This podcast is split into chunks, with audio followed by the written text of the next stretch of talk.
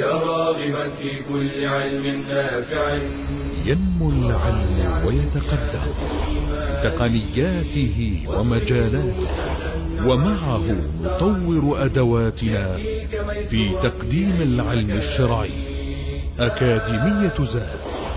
زاد أكاديمية ينبوعها. صاف صاف ليروي غلة الظمآن. والسيرة العلياء عطرة الشدى. طيب يفوح لأهل كل زمان.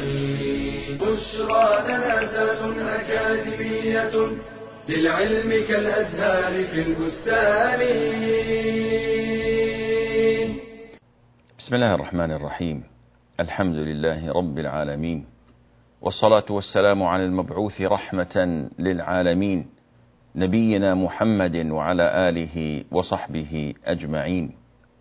أما بعد السلام عليكم ورحمة الله وبركاته. نبينا صلى الله عليه وآله وسلم هو أكمل البشر. ومن خصائص البشر أن يحبون وأن يبغضون. أن يحبوا وأن يبغضوا. والنبي صلى الله عليه وآله وسلم كان له من الأصحاب ومن الأحباب من صحابته ومن قرابته ومن أزواجه ومن نسله من يحبهم أكثر من حبه لغيرهم. ولا شك أن من حبنا للنبي عليه الصلاة والسلام أن نحب من يحب. وهذا أمر فطري طبيعي. كما قال الشاعر أطوف بالديار ديار ليلى أقبل ذا الجدار وذا الجدار. وما حب الديار شغفن قلبي ولكن حب من سكن الديار. أي إنسان يدعي محبة النبي عليه الصلاة والسلام لزاما لا بد أن يحب من يحبهم النبي عليه الصلاة والسلام. وعلى رأس القائمة سيدنا أبو بكر رضي الله عنه وأرضاه. فهو من هو من حيث سابقته للإسلام ومن حيث مواساته للنبي عليه الصلاة والسلام بنفسه وماله وأهله. هو من هو لنفعه هذا الدين.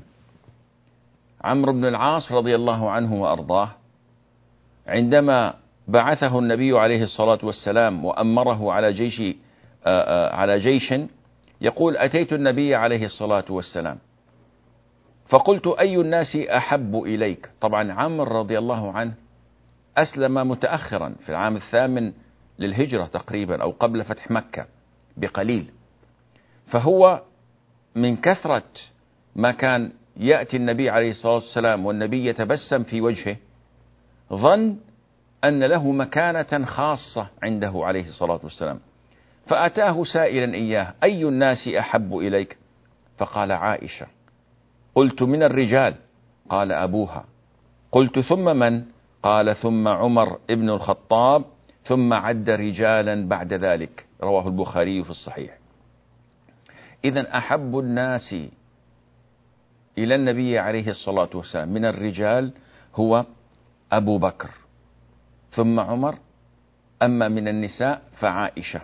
على خلاف هل عائشة هي أحب الناس إليه بعد وفاة خديجة أم هي أحب الناس إليه مع خديجة رضي الله عنهما؟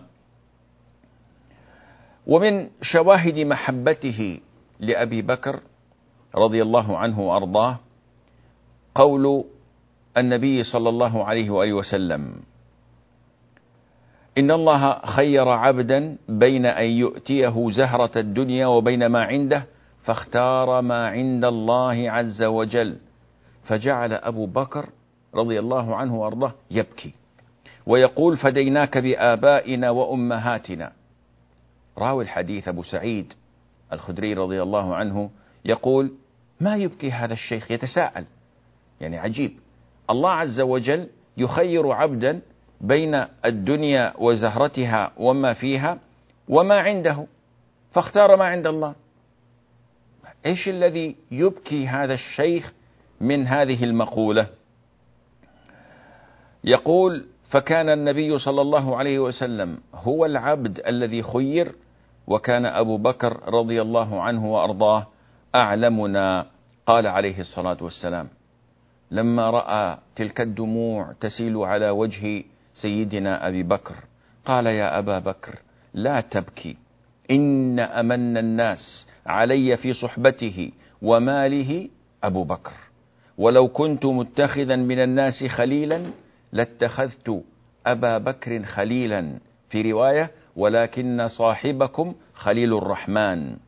يقول ولكن أخوة الإسلام ومودته لا يبقين في المسجد باب إلا سد إلا باب أبي بكر. هذا يدلك على أفضليته المطلقة تماما رضي الله عنه وأرضاه على سائر الصحابة رضوان الله عليهم أجمعين. بل إن ابن عمر رضي الله عنهما يقول كنا نخير بين الناس في زمن النبي عليه الصلاة والسلام. يعني نفاضل بينهم أيهم أفضل أيهم خير. فنخير أبا بكر ثم عمر بن الخطاب ثم عثمان بن عفان رضي الله عنهم وهذا رواه البخاري في الصحيح. وهذا مما أجمعت عليه أهل السنة والجماعة تفضيل أب أبو تفضيل أبي بكر على عمر وعثمان وعلي.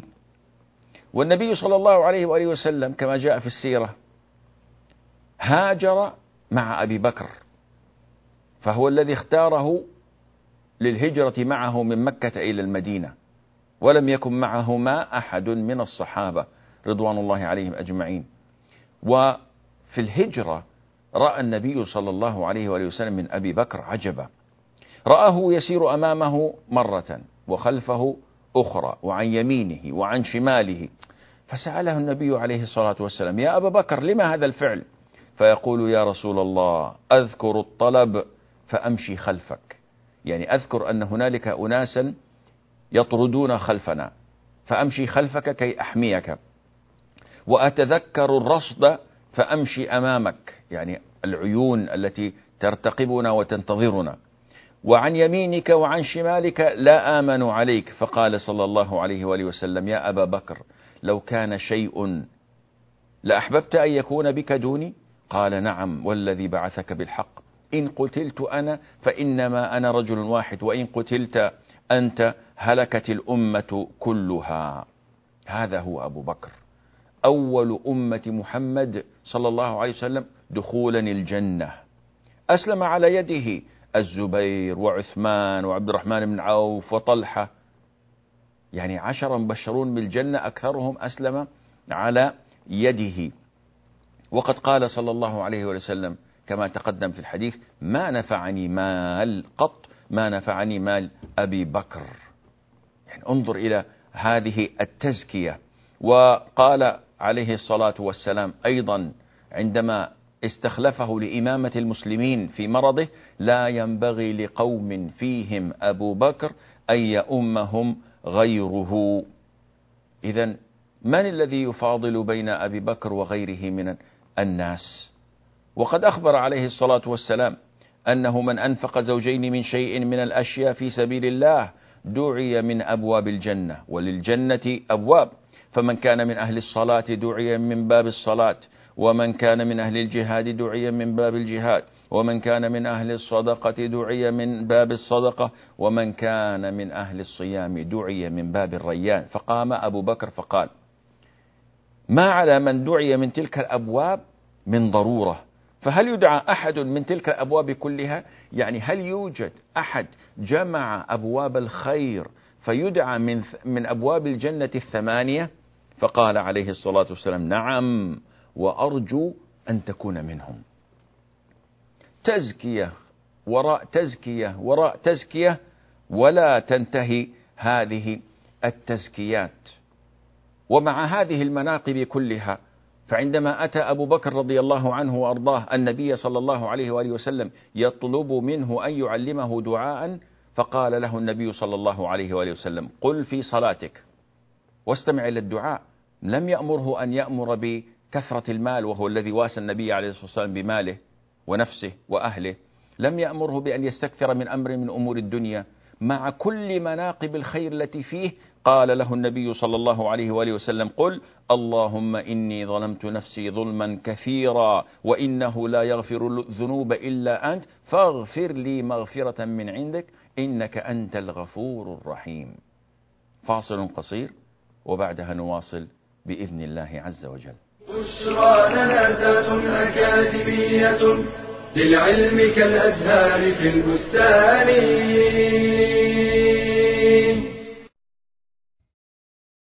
إمام عادل وخليفة زاهد من أشهر الخلفاء الأمويين وأشبه الناس سيرة بالخلفاء الراشدين. قال عنه أنس بن مالك رضي الله عنه ما صليت وراء إمام أشبه بصلاة رسول الله صلى الله عليه وسلم من هذا الفتى. فمن هو؟ إنه أمير المؤمنين عمر بن عبد العزيز بن مروان القرشي الأموي. وأمه ليلى بنت عاصم بن عمر بن الخطاب رضي الله عنهما. ولد سنة إحدى وستين للهجرة بالمدينة ونشأ فيها عند أخواله فتأثر بهم وبمجتمع الصحابة رضي الله عنهم. وحفظ القرآن وهو صغير. في سنة سبع وثمانين للهجرة ولاه الوليد بن عبد الملك إمارة المدينة. ثم ضم إليه ولاية الطائف سنة إحدى وتسعين للهجرة. ليصير واليا على الحجاز كلها. وقد كان في هذه المدة من أحسن الناس معاشرة وأعدلهم سيرة. كان إذا وقع له أمر مشكل جمع فقهاء المدينة عليه وقد عين عشرة منهم كان لا يقطع أمرا دونهم أو من حضر منهم. لما تولى سليمان بن عبد الملك الخلافة قربه وجعله وزيرا له.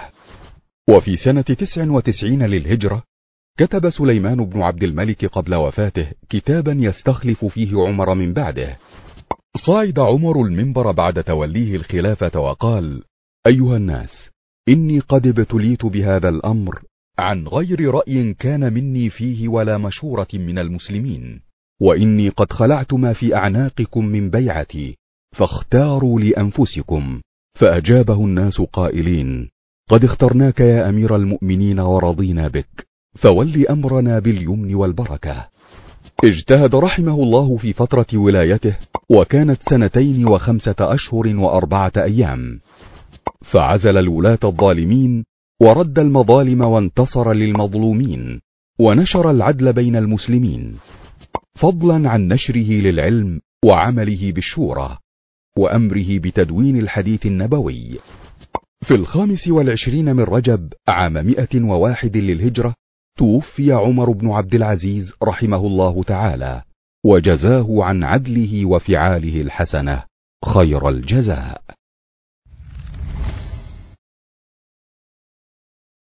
بشرى لنا أكاديمية للعلم كالأزهار في البستان.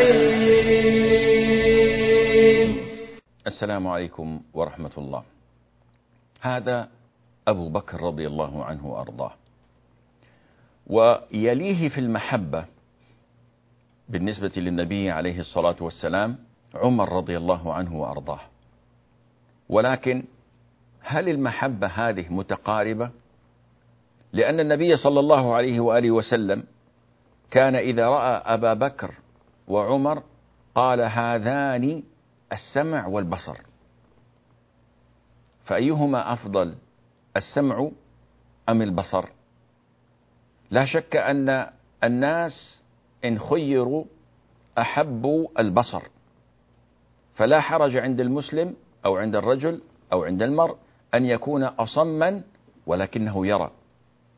أما في الأمور الشرعية فلا شك أن السمع مقدم على البصر لأن بالسمع ينال الإنسان العلم ويفقه ويتعلم ويعي مراد الله عز مراد الله عز وجل منه. أما البصر فيستطيع أن يحتسب أجره عند الله عز وجل وإن صبر فله الجنة.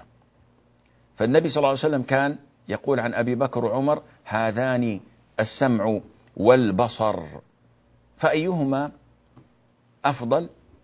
وهل الكمية أو مقدار المحبة متفاوتة أم متقاربة. لا شك أن أبا بكر كما تقدم هو أفضل الصحابة بلا منازع. ولكن استمع إلى هذا الحديث لتعلم الفرق بين أبي بكر وعمر. أبو بكر رضي الله عنه جاء ذات يوم وقد حسر عن ركبتيه يعني مستعجل بحيث أنه ركبتيه ربما بدتا.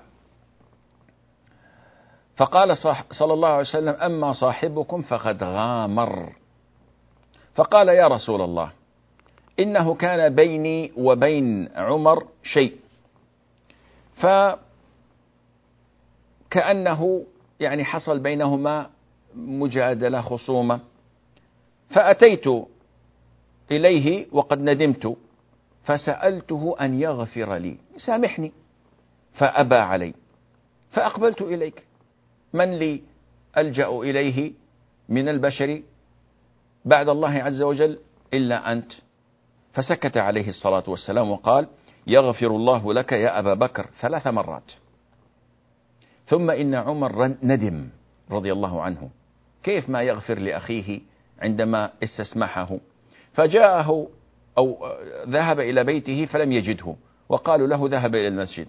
فأتى ودخل المسجد ودخل على النبي صلى الله عليه وآله وسلم. فتمعر وجه النبي صلى الله عليه وآله وسلم وتغير حتى أشفق أبو بكر.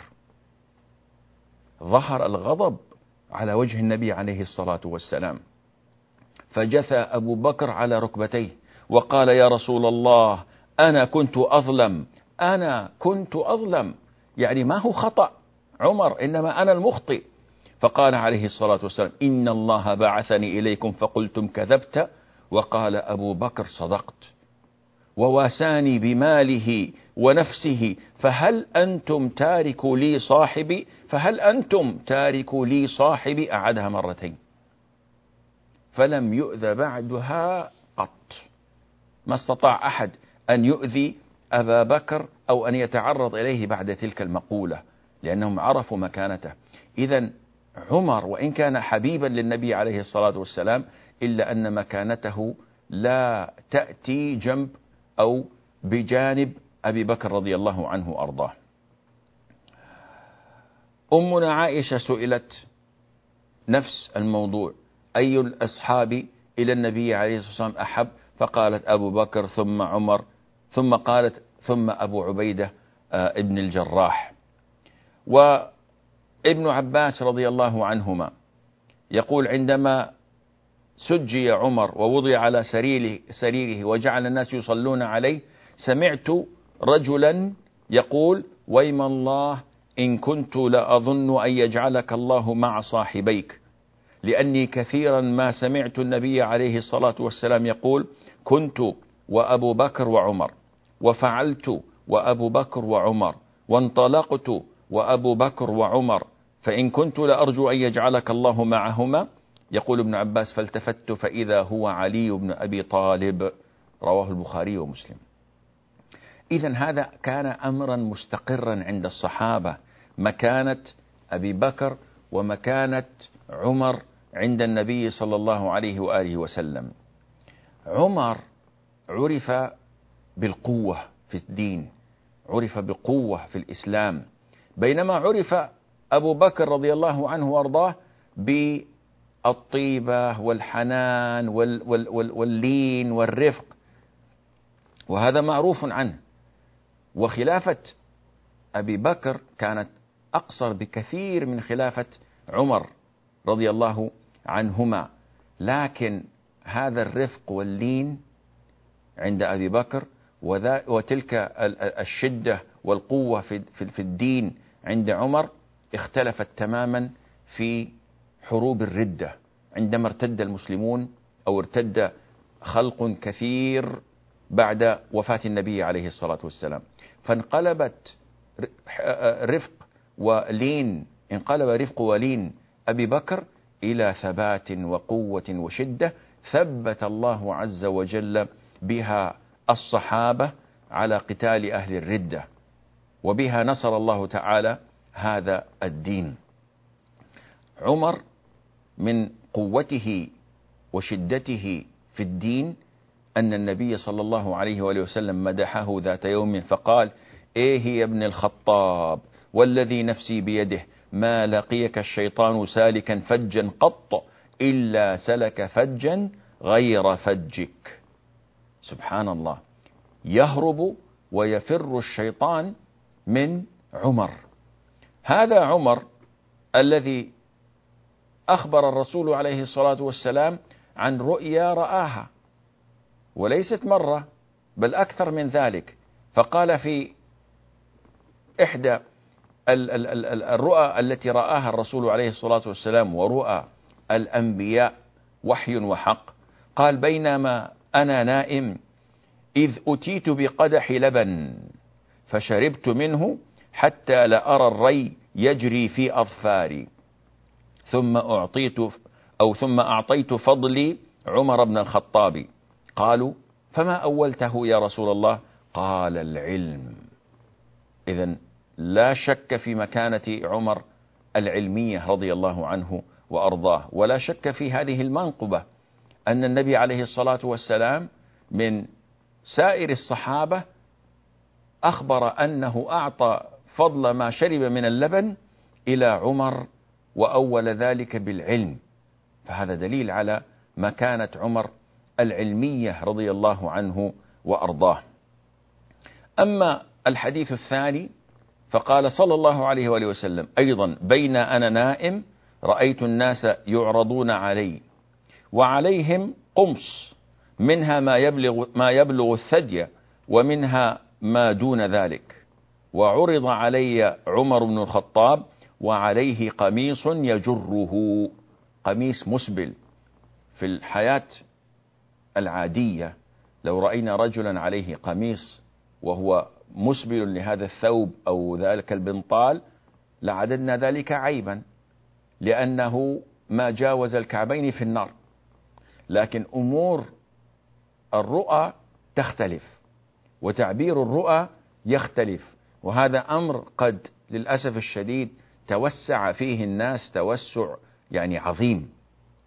وسبحان الله كم من الناس من ضلوا وأضلوا. وهنالك برامج تلفزيونية ربما البعض منها قد يوافق الصواب أحيانا لكن بعضهم يأتي بأمور وطوام عجيبة.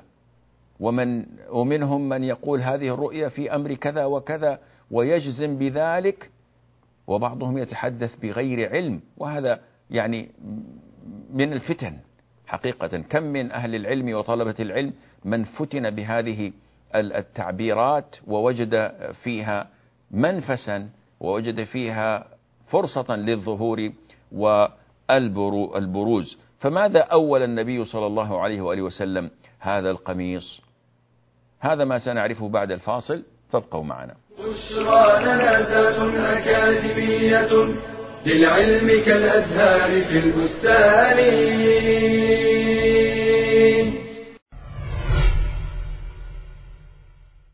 العلم نور يقذفه الله في قلب من يشاء وضياء يمحو ظلمات الجهل. الحرص على طلب العلم والازدياد منه طريق الأنبياء ودرب الأصفياء. وقد رغب الله تعالى نبيه صلى الله عليه وسلم في الازدياد من طلبه فقال فقل رب زدني علما. فهو مما يحبه الله تعالى ويرضاه ويفتح لك به طريقا إلى الجنة. قال عليه الصلاة والسلام ومن سلك طريقا يلتمس فيه علما سهل الله له به طريقا إلى الجنة. فدراسة العلم تفيدك معرفه وادبا ومهارة ووعيا تخدم به دينك وتؤهلك إلى مناصب ومواقع يعلو بها شأنك وتنفع بها أمتك بإذن الله وتكون بذلك من خير الناس.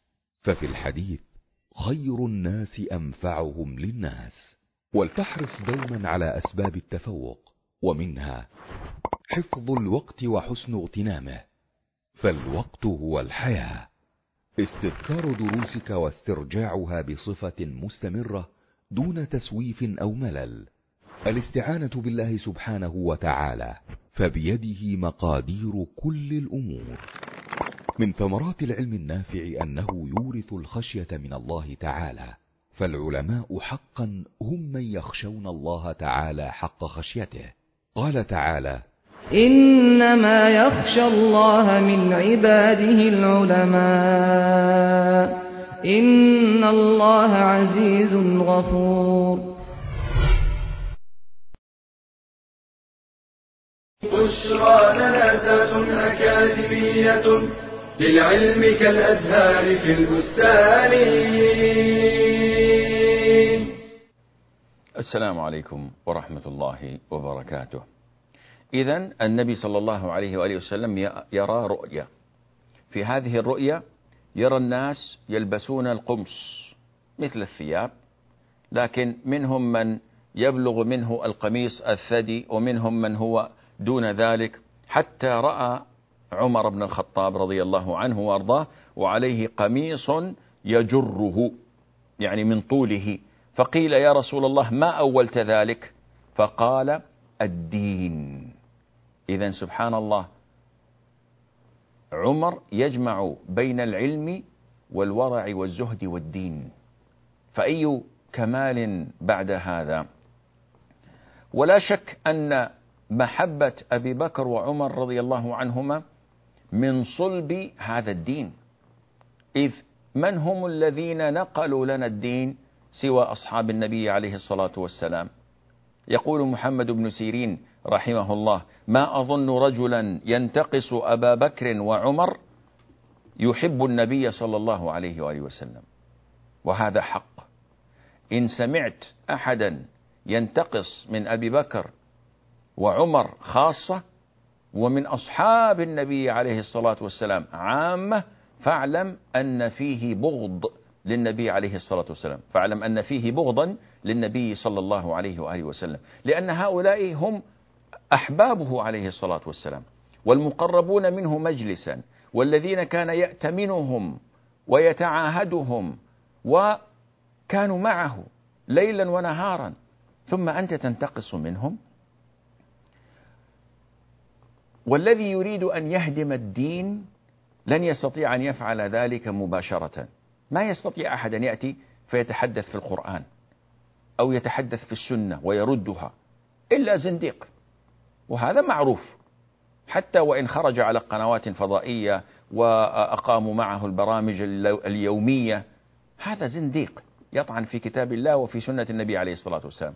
لكن المنافقين يفعلون ذلك بطريقة يعني مخفية. فهم لا يطعنون في القرآن والسنة بل يطعنون في من حمل لنا السنة.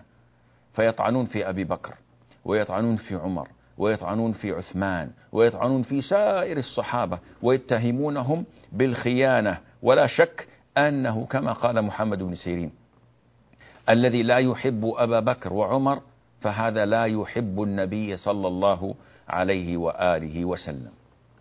ثم بعد ذلك في الترتيب بعد أبي بكر وعمر رضي الله عنهما يأتي يأتي ذو النورين عثمان بن عفان. عثمان بن عفان هو أحد الستة الذين جعل عمر رضي الله عنه وأرضاه جعل فيهم الخلافة. فبعد أن توفاه الله عز وجل أمر المسلمين أن يجعلوا أمرهم إلى عثمان وعلي وطلحة والزبير وعبد الرحمن بن عوف وسعد بن أبي وقاص. هذول الست من العشر المبشرين بالجنة الذين بقوا بعده. فنعلم أن الأربعة الباقين هم أبو بكر وعمر وأبو عبيدة عامر ابن الجراح. فهؤلاء وسعيد بن زيد, زيد بن عمرو بن النفيل راوي الحديث. فهؤلاء العشرة بقي منهم هؤلاء الست. فجعل رضي الله عنه وأرضاه فيهم الخلافة. فدل ذلك على مكانتهم عند عمر وعثمان ولا شك ولا ريب أنه من أفضل الصحابة على الإطلاق بعد أبي بكر وعمر. ومن فضله أن النبي صلى الله عليه وآله وسلم زوجه بابنتيه زوجه برقية التي الصحابة يقولون ما رؤي زوجان أحب وأفضل منهما في الإسلام. فلما مرضت وماتت زوجه بأختها أم كلثوم. عثمان عرف بين المسلمين بالثراء وكان من أثرى الصحابة إن لم يكن أثراهم على الإطلاق. لكن هذا الثراء والمال كان في يده ولم يكن في قلبه. ولذلك دفع من المال الشيء الكثير في سبيل الله عز وجل.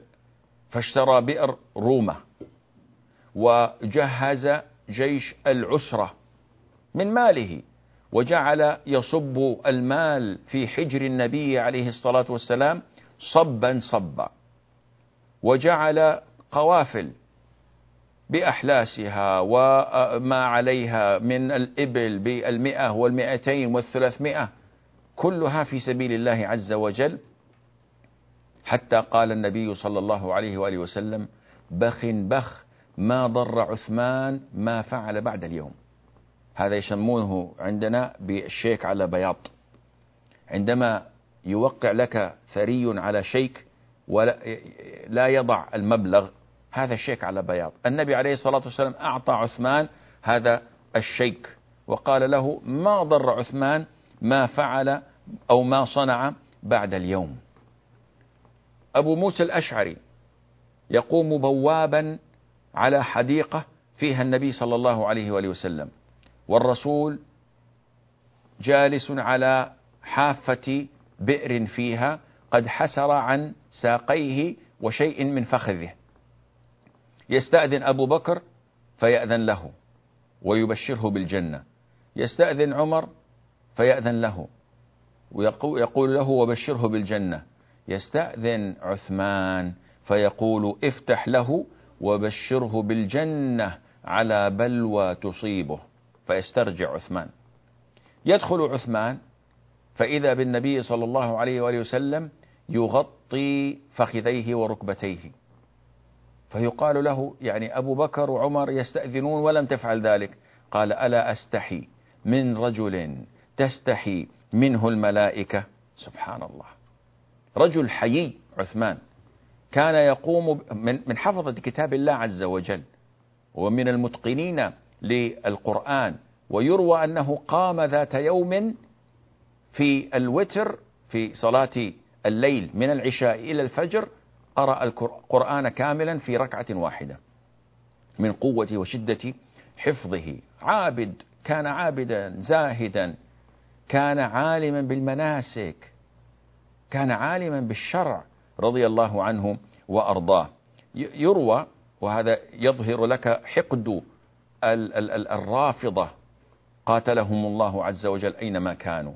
أولئك الذين يبغضون أصحاب النبي عليه الصلاة والسلام وبالتالي يبغضون النبي عليه الصلاة والسلام ويريدون هدم الدين.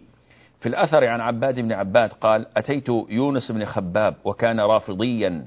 أتيته بمنى وهو يقص يعني يحكي الناس. وهذا حال الرافضة. كل كلامهم قصص وكلها أكاذيب.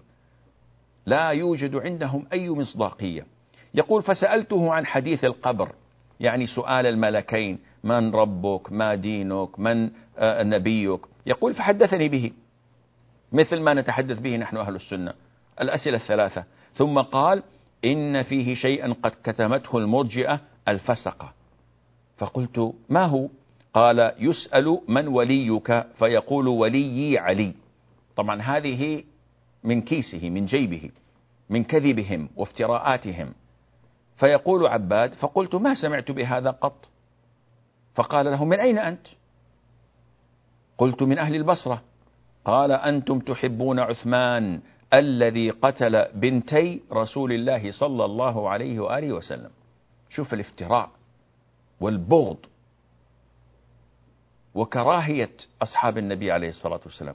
يتهم هذا الصحابي الجليل الفاضل بأنه قتل ابنتي النبي عليه الصلاة والسلام. فقال له عباد وقد ألهمه الله الجواب قال له قتل واحدة. طيب فلنفترض أنك صادق وأنه قتل رقية فلم زوجه الأخرى؟ فبهت الذي كفر. بهت هذا الرافضي ولم يجد جوابا وقال أنت عثماني خبيث. إذا هذا هو حال أعداء أصحاب النبي عليه الصلاة والسلام. أعداء من كان يحبهم نبينا صلى الله عليه وآله وسلم ولا شك أنهم أعداء لنا حتى يتبرأوا من ذلك الاعتقاد الخبيث والطعن في أم المؤمنين عائشة وفي أصحاب النبي صلى الله عليه وآله وسلم الذين أسأل الله عز وجل أن يجمعني وإياكم معهم في مستقر رحمته مع نبينا صلى الله عليه وآله وسلم والسلام عليكم ورحمة الله وبركاته. يا راغبا في كل علم نافع متطلعا لزيادة الإيمان وتريد سهلا النوال ميسرا يأتيك ميسورا بأي مكان. زاد زاد أكاديمية ينبوعها.